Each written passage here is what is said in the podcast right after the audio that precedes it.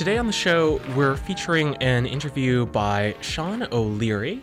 Uh, he took the time to spoke to UVic alumnus Catharine Pendrel, who claimed bronze in her mountain biking event at the 2016 Rio Olympics. Uh, we've also got Miles Sauer here in the studio from the Martlet to talk about uh, various UVic news and events.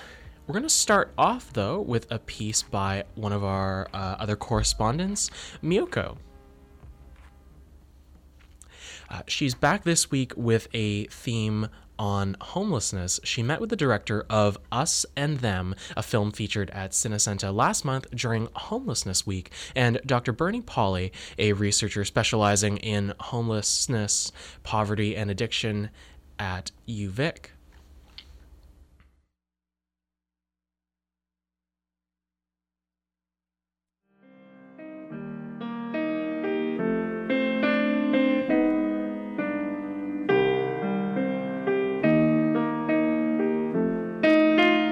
Well, I had been to Africa, Zimbabwe, when I was a teenager, and I witnessed poverty there that I hadn't experienced before, and it was something that just didn't leave me. And I wanted to go back, I wanted to do something to help the impoverished situation.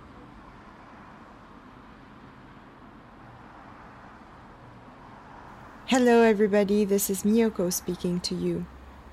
This was Krista Loughton right before the screening of Us and Them, a film about homelessness which Krista produced and co directed with Jennifer Abbott. The opportunity didn't come up again for me to travel that far, and I realized, you know, I don't need to go overseas to help people. I just need to go downtown. So I quite literally went looking for the people that were suffering the most in my community. And I met four outstanding individuals. I just need to go downtown. Some people out there go right ahead and connect with people in need and in pain, regardless of their own biases, regardless of their own heavy feelings.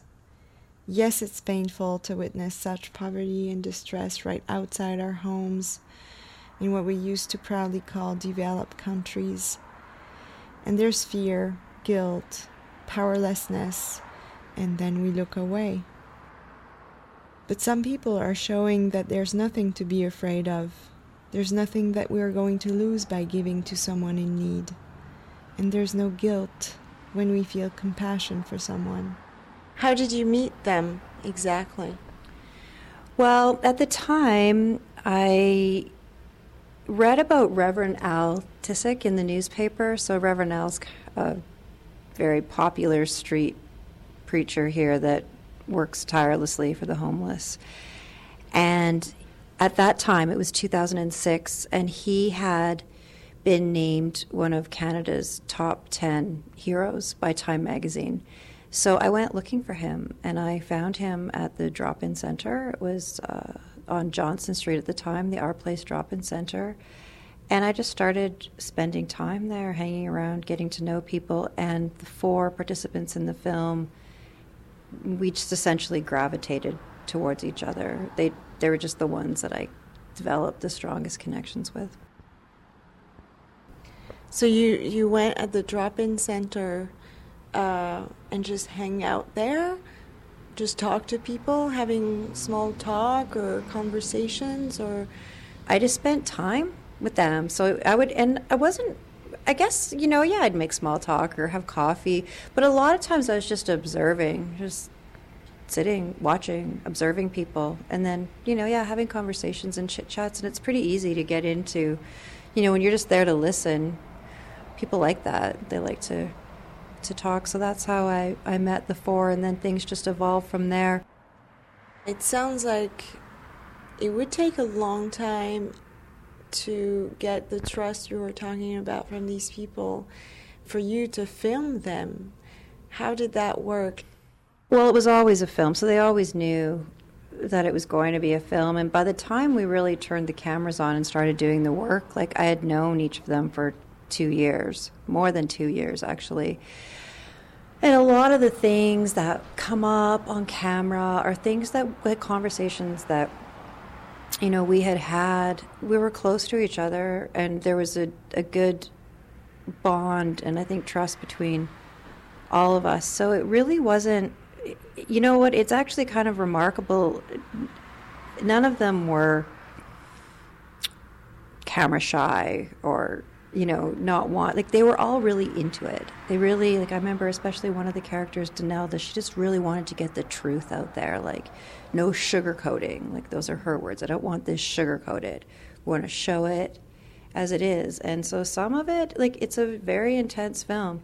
They they are also very funny people like there's a lot of good laughs in the film too but it is also really intense subject matter. Because we don't really hold back. One of the many things that struck me in the film was the wisdom that the people who have been going through very, very difficult situations were expressing. I have to say that near the end of the film, I felt very humbled and moved by what Danelle had to say about carrying on no matter what. Dr. Gabor Mate, who is an addiction and mental health specialist in Vancouver, makes it clear in the film that all these people you see in the streets have been abused, and this is their response.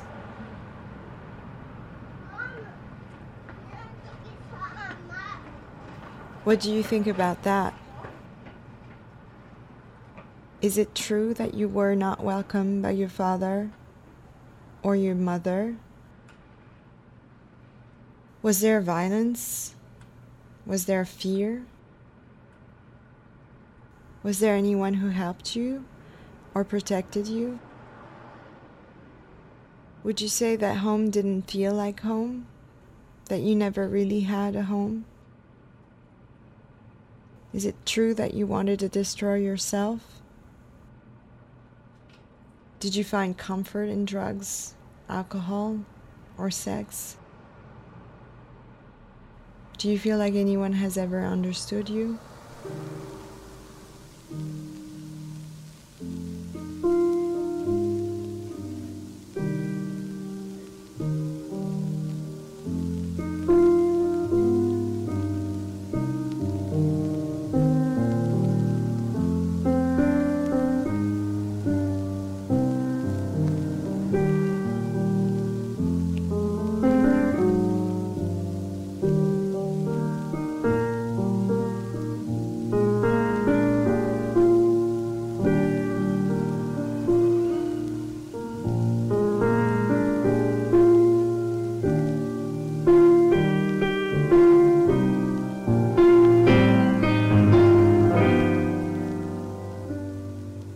have good news, and her name is Dr. Bernie Pauly.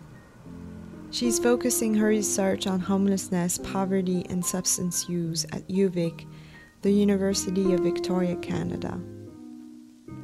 What drew me into homelessness was um, my background as a nurse and seeing people um, who were without basic kinds of resources, you know, in terms of a of a of housing, of a place to live, and just seeing firsthand how that impacted their health. And and then I think on top of that, the difficulty that they often had accessing health services because people were often um, you know, didn't have transportation or they were trying to get a shelter bed for the night, or um, they just felt like they wouldn't be treated very well. Um, if they came to health services. Um, so it definitely drew me to say, well, as a nurse um, in a country where we actually are have a lot of resources, how can this be happening? And I really wanted then, as a researcher, to try to understand what is happening and why is this happening and what can we do about it. And so I wanted to do research to really be able to um, bring forward those perspectives to impact policy. And so, what did you find? Um, I think what I've found over the years, because I've probably worked about 10 years um, in the field of homelessness, is that in Canada we've um, decreased how much money we invest into social housing. Um, we've changed um, federally um, the social safety net and the you know ability for people to have an adequate income and you know those are the conditions that many people find themselves in um, on top of the fact that they may have experienced um, abuse mental illness difficulties um, with with family conflict. Like you know it's very individual the pathways by which people come into homelessness. Um, you know for youth it's often related to family conflict. Um, there are many people who um, have experienced trauma and uh, abuse in their past. You know that's highlighted among adults. And mental illness because it's very difficult if someone doesn't have um, they're not able to work and they don't have an adequate income to live on, and we have a lack of affordable housing, then they are left in this situation where they don't really have a lot of choices to make about where they can live and, and how they can live. And so I think that's probably been um, one of the biggest learnings is realizing it's the broader um, structural conditions and the you know, housing policies and income policies. And then on top of that, policies that criminalize people for, you know, some of the ways in which they're actually coping, like substance use and maybe the sex trade, for example. They don't really have a lot of choices to make. I agree with the fact that homelessness and addiction are manifestations of other root cause problems to address. So I was seeking somebody who could tell me what kind of support, other than providing housing and basic income, would make the difference in helping someone to get out of the homelessness vicious cycle. Homelessness itself is very traumatizing. People look down at you, it's demeaning, you don't have enough, you know, all of this that happens to people. People also then need supports that can help with recovery without expecting them to um, be abstinent, without expecting them to behave in certain ways, but probably recognizing what are the supports that this person needs to recover. And when I use the word recover, what I mean is to be able to live their life in a way that um, is satisfactory to them and you know, that they feel that they're functioning and um, they may not ever overcome whatever conditions or illnesses they have, but they are in a state of recovery. So that would be like a goal, I guess. But that requires those foundational pieces plus supports as well. So it's as you say, it's not as simple as just putting someone in a, a house or a home. It's having a good house or home and having other resources and supports as well as needed with moving at the pace that's right for the individual.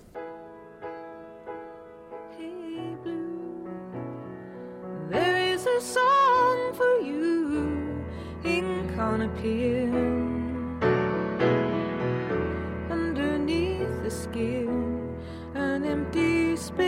in.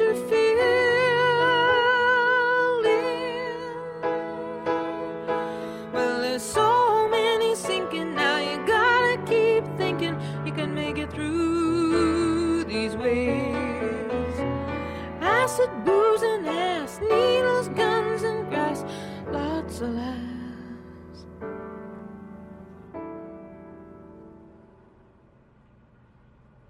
So, one of the projects I'm working on right now is um, uh, on evaluating managed alcohol programs, which are a combination of uh, some type of accommodation, um, psychosocial, other appropriate kinds of supports, including primary care. And then, thirdly, um, they uh, help the individual with um, administering alcohol at regular basis. So many of the people that access the managed alcohol programs, they have long, long history of drinking. They've been through um, rehab and treatment programs many, many times without success. And we've had very good outcomes. Um, people keep their housing, people who have never kept their housing before. Um, their quality of life improves um, the harms related to drinking um, go down. So that's one positive story. Um, the other positive story I'd tell you this happened in Victoria um, because of the work to monitor uh, the cost of housing, the availability of housing, you know, um, the difficulties that uh, people on limited income would have, and some of our analysis of uh, the shelter data really resulted in laying the groundwork for a decision by the CRD, uh, the Capital Regional District, to develop the Housing First regional strategy with an investment of $30 million from the municipality. And then with the actions and the work of people in Tent City, the tent city that was uh, in Victoria, um, the province contributed $30 million. So that's pretty significant. And I think what's so powerful about that and why I think of it as probably, you know, one of the good news stories is that we laid the groundwork over many years to show the evidence. And then people in Tent City spoke about their experiences, and their experiences were directly aligned with what the evidence was saying it, that there is no affordable housing. And I think what they added to it was a really good understanding also of why some housing is too restrictive and what some of the challenges are in supportive housing. So, you know, the lack of housing, but then also what kind of housing. And I think that's the next really important piece of the puzzle. So, um, I mean, $60 million being invested in our community into affordable housing, I think that's a success.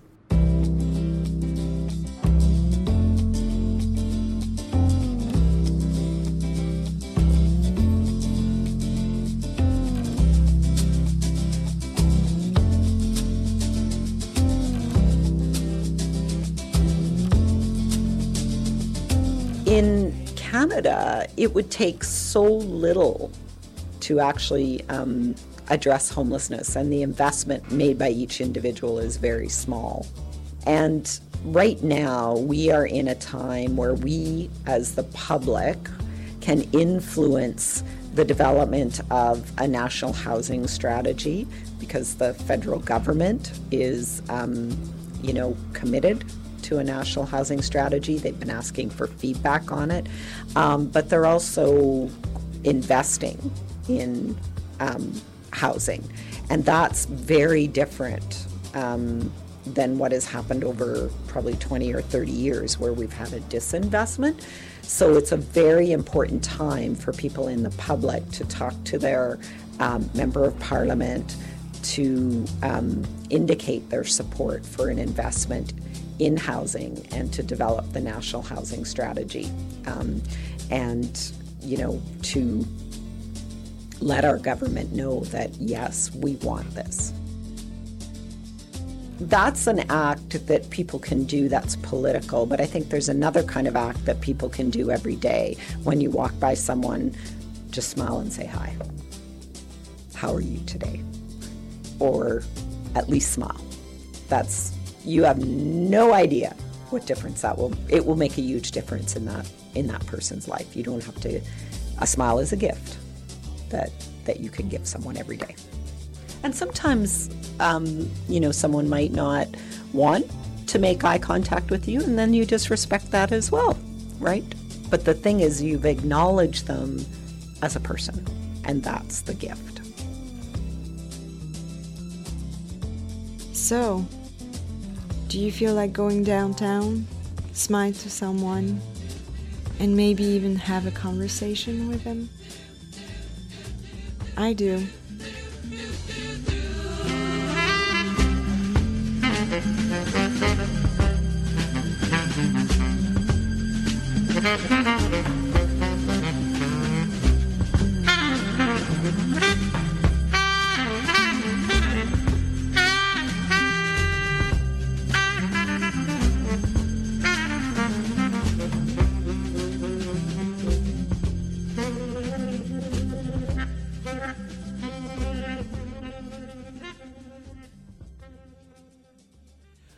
Thank Miyoko for that segment on homelessness that we just heard. If you have any story ideas, uh, please send her an email, miyokoradio at gmail.com. Let's take a quick look at the weather. It's 9 degrees outside the University of Victoria and it's rainy. Uh, there periods of rain beginning early this morning, clouds, winds southeast 40 to 60 kilometers an hour. Um, Tonight, periods of rain ending late this evening and cloudy with a 60% chance of showers. It looks like it's going to be about that rainy for the rest of the week. Uh, so don't uh, don't keep your umbrellas a little too far from you. Just a few headlines here. Uh, UVic recently renamed the Administrative Services Building the Michael Williams Building after a donor who, in the year 2000, bequeathed several very valuable properties to UVic, one of which includes uh, Swan's Brew Pub. And there was a dedication ceremony uh, last week. Let's move on to another segment here, this time by uh, Sean O'Leary, who took the time to spoke uh, to speak rather uh, to Catharine Pendrel, a Olympian. Today I'm with Olympic mountain biker Catharine Pendrel. Catharine is a proud Canadian who started biking at the age of 16. Born and raised in Fredericton, New Brunswick, Catharine came here to UVic to earn her psychology degree, which she credits for getting her start back in 2004. The three time Olympian won her first Olympic medal in Rio 2016. It was a memorable Olympics for her because she crashed her bike early in the race and came from behind to win bronze. She has fought through severe injuries to her collarbone in the past two years. Despite her injuries, she won back to back world titles. Since 2008, she has finished in the top three at the World Cup standings almost every year in seven of the last eight years. The two time world champ also won gold at the Commonwealth Games in, in 2014 in Glasgow, and in 2015 she won her fifth world title. She is one of Canada's great mountain bikers. She now calls home Kamloops, BC, and is proud to represent her country. Joining with me now is Catharine Pendrel. Hello, Catharine. How's your day going? It's going all right. Pardon? It's an honor. It's an honor. It's uh, it's pretty nice here in Kamloops. Sorry, I'm on a, a loud street. That's okay. Uh, let's introduce you to our audience. How did you get into mountain biking? I got into mountain biking when I was 16. I was growing up in New Brunswick, and uh, I had been a horseback rider all my life growing up on the farm. And then my brother came home with a mountain bike, and he said not many girls were doing it, and I should give it a try. That's great. Yeah. Um, let's talk more about uh, your early success. Um, you graduated from UVic in 2004 with a degree in psychology. What did you learn from that? Um, you know, I think uh, I did a, a, a joint degree in psychology and sociology, and uh, you know, as that was right as when my interest in cycling was really peaking. So as I, when you're in a degree program, you're learning how to learn and you're discovering what you're most interested in. And kind of by the end of it, I found that I was actually interested in perhaps pursuing physiotherapy. But in the meantime, I wanted to see where cycling can take me, and uh, that's where I met my first coach was at the at UVic in the triathlon club, and uh, cycling just took off after that. So it was pretty easy to make that my my primary focus. Uh, and talk about your experience at this great university. Um, what would you say about the professors and other students that you connected with? I really loved going to UVic. I found it was a really welcoming community. I I moved across the country from New Brunswick to Victoria, and I didn't really know anyone out there, and uh, definitely found this great niche. Uh, really impressed with the programs and uh, the diversity and, and just the general uh, uh, culture on campus. Um, Yeah, you're, but you're born in Fredericton, New Brunswick, correct? And grew up there. Yeah, I grew up in a small town just outside Fredericton, actually, called Harvey Station. It's more of a village, so very, uh, you know, very small school, grad Mhm. class of 40. The East Coast is beautiful. It's got that feel of small town, and that's just one of the better uh, things to experience, I think. Um, do you have what memories do you have of your great city? Um, well, I was actually just went back to New Brunswick last week, and uh, so it was really special because even though I had graduated from high school before the kids that are there now were even born, uh, I got this amazing welcome at the high school. I had over 300 people come out to Oh, great. to see me and uh, celebrate the Olympic medal with me. And uh, the town has actually named a multi-use trail after me, which is a really huge honor and just something special and and something that shows how when you come from a small town, people really get behind you to support you and are really proud of your accomplishments. And so it was just so nice to, to go back and to be able to share a bit of my experience uh, through three Olympics with them. hmm It must have been just so heartwarming to have that in your hometown. Um, in your early days as a biker, is there an experience that set you on your way or helped to establish you as an athlete? Um, you know, I uh, the very first bike race I went to, it was a qualifier for the Canada Games, and I knew that I wouldn't be good enough to go to the Canada Games there, but I saw girls that were trying out, and uh, I just thought that would be such a cool experience to be able to represent your province and and compete at a national level, and so that was really my motivation is seeing other girls out there doing it and, and what was possible and available out there, and so I think that really set the stage and kind of made me excited about where cycling could take me. And then every year it was just a progression from there. hmm Yeah, you you went on to have lots of success. Uh, you are a three-time Olympian. Uh, tell us about the 12 years where you competed in those Olympics and what the journey was like. Yeah, um, so it's, been amazing. It's been such a an evolution. Um, I started racing back in '97, I guess, but it wasn't until 2003 that I, I got a coach and started racing at a national level. Um, and then, yeah, just to, to have the opportunity to go to Olympics and to perform, and uh, you, some my first Olympics was great. It was really inspiring. Uh, London was really tough. I went in as a medal favorite, and I I came up short, and that was probably one of the more challenging things that I've had to deal with in my career. And so it was just hmm really amazing to be able to have an opportunity to go back a third time and to have learned from those other experiences and just have a really great race. Yeah, totally.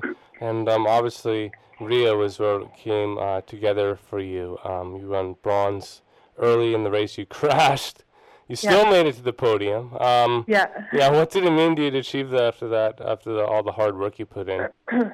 yeah, definitely. Um, yeah, I think that I, I definitely felt like I had earned every ounce of that medal, and uh, you know, you could look at it as like, oh, maybe like, what if, what if I didn't crash? What could have happened? But uh, that's not a big racing. There's and that's sport. There's just so many different elements to it, and what it came down to is I was able to to find the best that I had on the day and never give up, and uh, just can can ride away from that race very proud of what I Mhm. accomplished. Yeah, you dealt. Let's talk more about injuries because obviously there's been a lot in your career. Uh, specifically, you broke your collarbone in 2015 or 2013 and 2014. Uh, you still went on uh, later in the years to win two back-to-back world titles. Uh, talk about what training was like to overcome injuries and how you inspired to achieve that. Okay, yeah. Um, I guess the the first time the, in 2013, it was a, a much more severe break and more soft tissue damage around it. So it was really challenging to come back from that. But I guess what it an injury helps you do is just appreciate being in the moment and just giving your best in that moment. And after the London Games, that was a mindset that I really needed to embrace. So I think overall, getting injured actually helped my career because it put me back in a headspace of knowing that I wasn't 100%, but I just had to do the best that I could in the moment and to use that to keep uh, moving forward. And then in 2014, to break my collarbone again was really frustrating, but at least I knew the rehab time and I knew how to be a bit more patient with my recovery hmm and even with my expectations of races afterwards. And and uh, yeah, so uh, that that time it was much earlier in the season. That one was April, and I was able to win the World Championships that fall, which was uh, pretty huge for me. Right. Okay. Um, you, you have so much success over the years. Um, you are a five-time world champion, in fact. What does that Two mean? time. What? I'm a two-time world champion and then three World Cup overall titles. Yeah, I counted those as. okay. Sorry, yeah. In case I- there's cyclists yeah, I listening. counted, I counted those as world championships. but um, what kind? Of, what does it mean to you to have that kind of success? yeah, it's a it's it's awesome. It's just something that my my coach Dan Proulx, who lives in Victoria, um, and I have worked really hard for, and uh, you know, it's just something that makes you very satisfied with your career and and confident in what you've done, and uh, definitely, I feel like there's still more that I have to do, but also look forward to sharing. Um, from my experience with the, the younger developing athletes in Canada. Mm-hmm. Uh, what would you say about your close partner Emily Batty and the relationship you have? Yeah, Emily's had tremendous uh, improvement in the last couple of years, and it's been really exciting to see.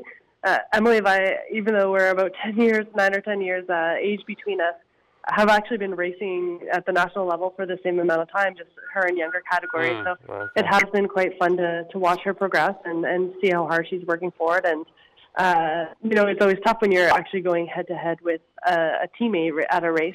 But at the same time, I think we can be happy for each other when the other is successful and, uh, but at the same time, push each other to be better than we are. Mm-hmm. What does it mean to you to share your biking experiences with her? Um, you know, it's like um, you go to something like an Olympics, and then you actually get to uh, share it as equals, and uh, and we both had have had some good Olympic experiences. We've had some bad ones, and, and just to be able to, to relate to someone who's been in that same experience, and and uh, um, you know, I think it helps too to have two very strong women because we can kind of share the the media load and that kind of thing, and so that we can both be as focused on our performance as we can be. Okay. Um, you're one of Canada's great mountain bikers. Um, what would you say about your time as a sports figure through your career that makes you uh, makes your time put in worthwhile? Oh, um, you know, I think whenever you're pursuing a goal and you've had challenges, then it always feels worthwhile uh, to have um, to challenge yourself and to be able to overcome those challenges and uh, to hopefully be inspiring people and connecting with people is uh, is really great and uh, something that I look forward to continuing with the the recognition that I've gotten through uh, some of those achievements, be able to be a voice in, in Canada for cycling and uh, just helping the next generation get to the same level I've enjoyed. Right. What can mountain biking do for sports in Canada and the country as a whole? Uh, you know, I think it's one of the best, best sports out there. Obviously, it's uh, it's a lot of fun and it's uh, something that you can do at any age. And uh, so I just think it's a, a fantastic sport, and it's increasing the popularity of it, increases the amount of trails that we have available, and uh, and just a lot of positive um, health and uh, social benefits to to the sport in Canada. And and uh, I think letting kids know too that exposing them to more varieties of sports. So it's not just whether your school has a basketball team or a volleyball team. It's there's other things out there that are going to appeal to different people and something that they can excel at. Um, let's go into that a bit more detail on that. Um, as an icon, uh, what do you hope athletes in this great country can achieve going forward? Oh, you know, Canada's had huge success, particularly on the women's side. We've uh, been ranked number one in the world many, many times. Had a, had a tremendous success starting with Alison Sydor back in the early '90s, and it's a definitely a tradition that we'd like to continue of always having a woman that is at the the top of pinnacle of the sport. Importantly, uh, obviously, that'll um, inspire young ladies who want to become the next great athlete. What would you say um, about to university students here at UVic about the achievement of education? I would say is uh, incredibly important. I think anything that you are interested in, it's fully worth uh, putting yourself fully into. And even as an athlete, even though um, you know I have that that access for sport and achievement, having uh, being in school, having a degree to rely on as well, and even taking courses. I'm taking a human movement course right now, and just keeping education current. Always keep learning and progressing, um, because it's I feel particularly as an athlete really important to not put all your eggs in one basket. You want to how you can be successful at something is it's not making it all about that sport, whether today was a good practice or today was a good race, because there's other things that you're good at. So making yourself well-rounded and making yourself educated and and giving yourself all the tools to achieve what you want to in life. Mm-hmm. I agree. It is really important to round out your game, even though I hear a lot of athletes often say focus on your strengths. Um, a rounded game obviously leads to more success. What are you up to at the present moment, and um, what are your plans going forward? Yeah, um, so at the at the moment, I'm just back in Kamloops. This is what we call our off season. Okay. Uh, so it doesn't mean that I'm not doing anything. It's still fairly active, just training at a lower intensity level and uh, and with more variety than I might in the summertime. Um, I'll uh, be here training through the winter with a couple trips to the coast, just so when the snow hits here. Um, but yeah, I do have a, a contract signed with my professional team. Uh, based in the U.S. It's uh, Clif Bar. So I have a, a racing contract for the next two years. So um, yeah, I'd like to get another world champ title. Yeah, are you um, thinking at all about going to the next Olympics? It's uh, it's hard to tell at this point. I at this point, I just want to say take it year to year and see what my motivation and desire and, and life path is. Uh, definitely, I have the support to do that if I want to, but four years is also a long time, and the Olympics are a big energy investment. So, um, you know, at this point, I'm I'm open to it, but I'm not 100%. So we'll just see where things go. Well, uh, thank you for joining us today, and um, good luck with the mountain biking, and enjoy your time back home in Kamloops. Thank you very much. Have a great day.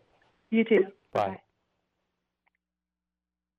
I want to thank Sean for uh, his interview there with Olympian Catharine Pendrel. And now I'm uh, pleased to be speaking to Miles Sauer from the Martlet. Hello. Hello, Hugo. Hello, Hugo. Yeah. Sorry about that. No, that was, that was, that was all me.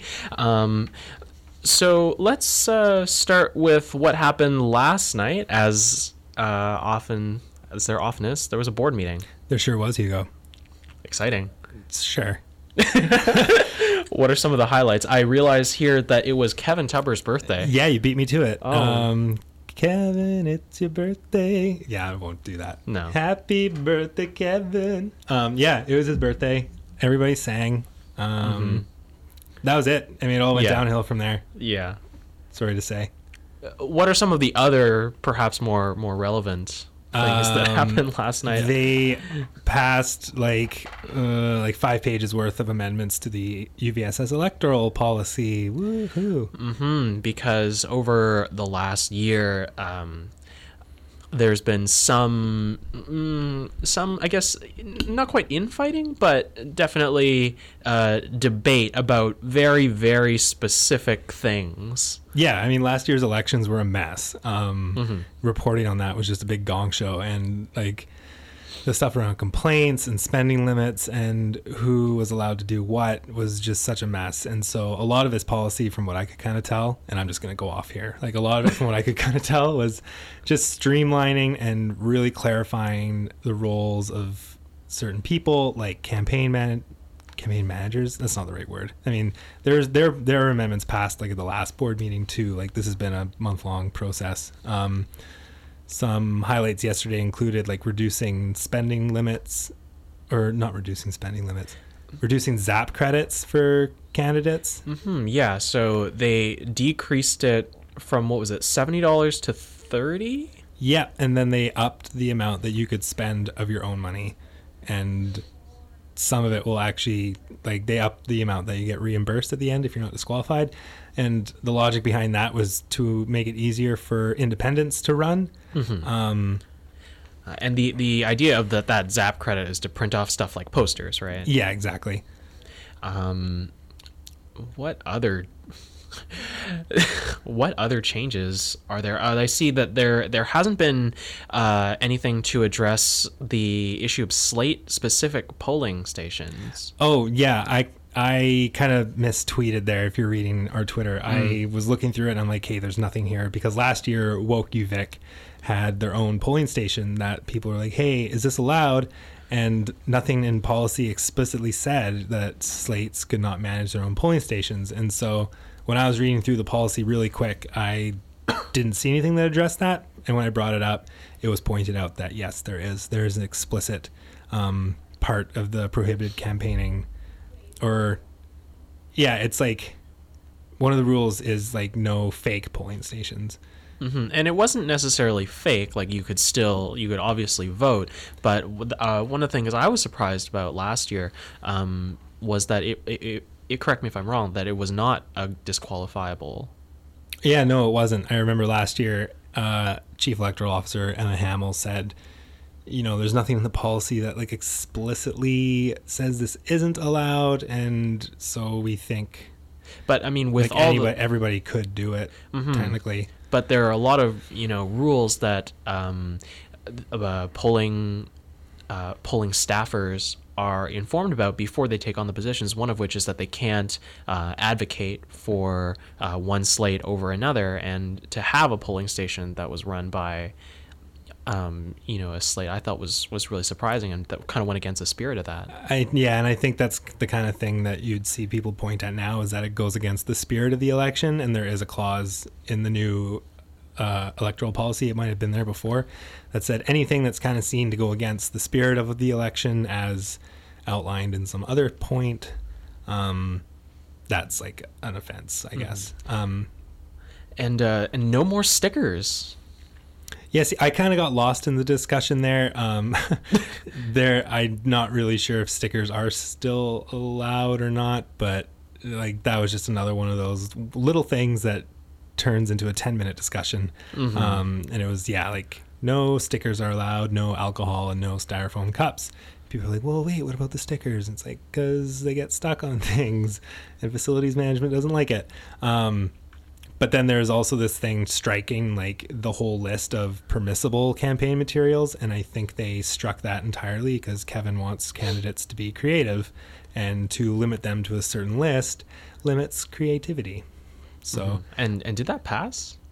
i think it did because it turned into one of those amendments to the amendments kind of thing and by the end of it i was just like uh, i I was, So- I was a bad journalist. so it might take a little while to clear up, is what you're saying.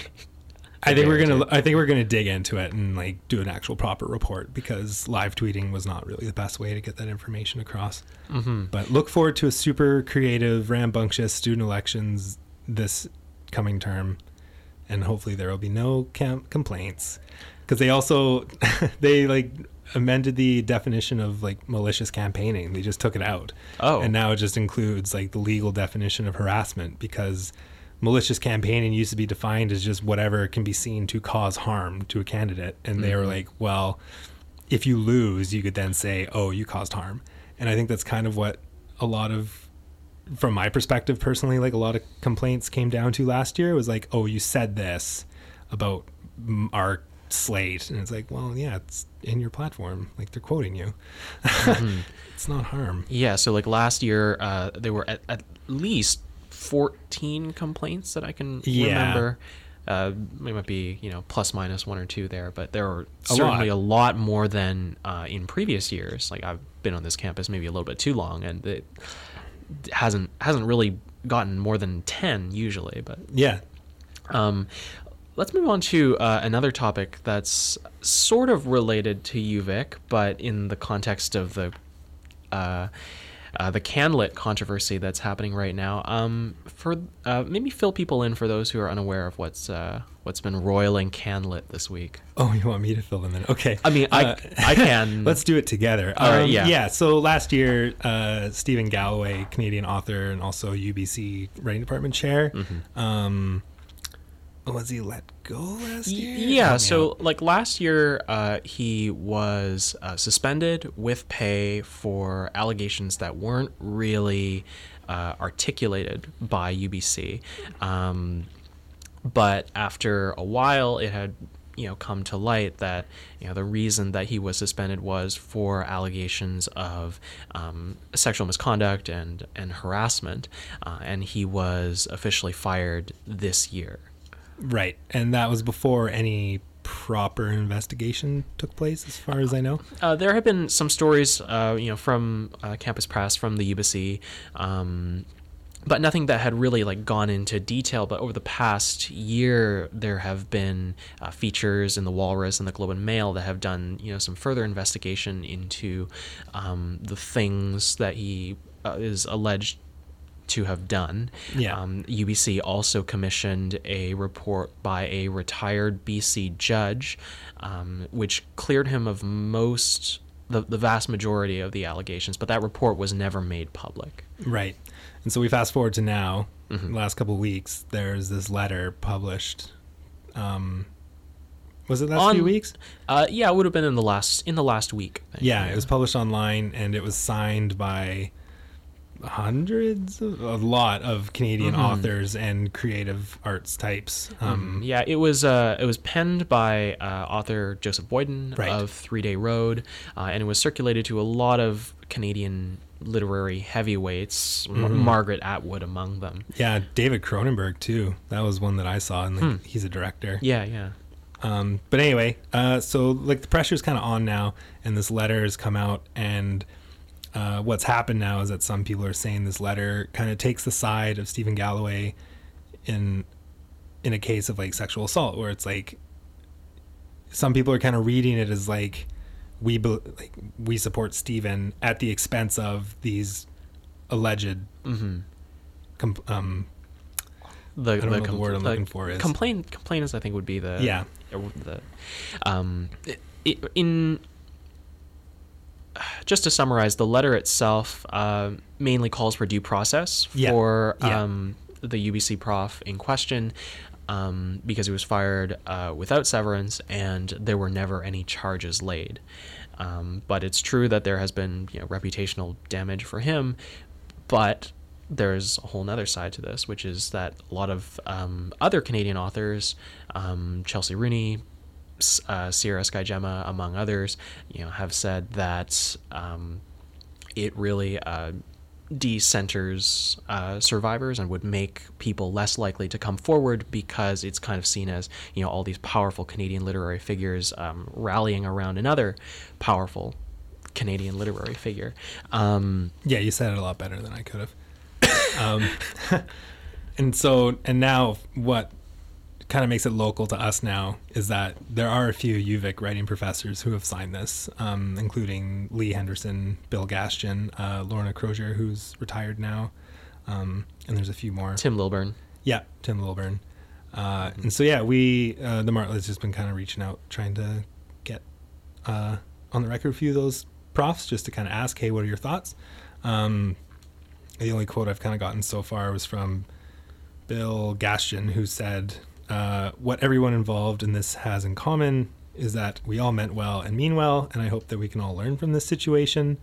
Um, Uh, and so uh, various figures have uh, either added their name or removed their name in the Yeah. past week. Um, so the actual like list of signatories is kind of in flux based on I think a fair bit of uh, backlash on, Yeah. on Twitter and online. I think it's being updated every 24 hours, something like that. Mhm, And there have been like dueling op-eds in the Globe and Mail and Yeah. Mm-hmm. things like that. Um, Vice got in on it.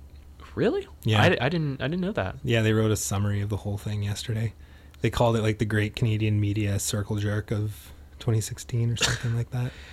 Um, uh, you spoke to uh, UVic uh, writing chair uh, David, David Leach. Leach. Is that right? I did. I just spoke to him this morning Okay. for his thoughts. Uh, and uh, what was the what was the gist of that discussion? Um, he says the department here like doesn't. It's not really something that they're taking a stance on. Um, the UVic signees are speaking as members of the literary community, was what David Leach said. Um, but he said, as an outsider, like there's this big uh, vacuum of facts where nobody will really know like the big picture of this whole thing until the grievance procedure is over, and that might not be until like April or May. So until then, like a lot of people are just kind of left in the dark. hmm And a, and a lot of this uh, is uh, due to the fact that the the report um, by this BC retired judge was never made public, but the information has kind of come like leaked out in, in drips and drips and drabs. Um, do you see any like I don't know is where do we go ev- go from here? I don't, I don't know. know. I mean, I've been made aware of a few student concerns around I would proofs ima- I having signed imagine, it. yeah. and when I brought those up with David Leach, he said that he has a complete open door policy, literally and figuratively, and that if anybody has concerns, they can talk to him. Mm-hmm. Um, but otherwise, yeah. Leach also kind of acknowledged that the letter maybe didn't have the intended effect given its timing and its uh, wording, but yeah. Um, anything else that we can look forward to next week? That sort of that you got uh, working away on. Uh, we have it's our holiday issue coming up. Oh yeah. It comes out the first of December, so oh yeah, that's coming up. I keep forgetting. Get that festive stuff out because we're kicking in the season into high gear. I guess I don't know. I don't have much else to talk about.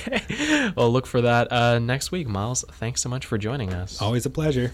Uh, that is it this week for You in the Ring. Katie Sage is up next with In Rainbows. I am going to uh, leave you with another track here. This one is by uh, Johns and it's called Trip Ads. Thanks so much for joining us.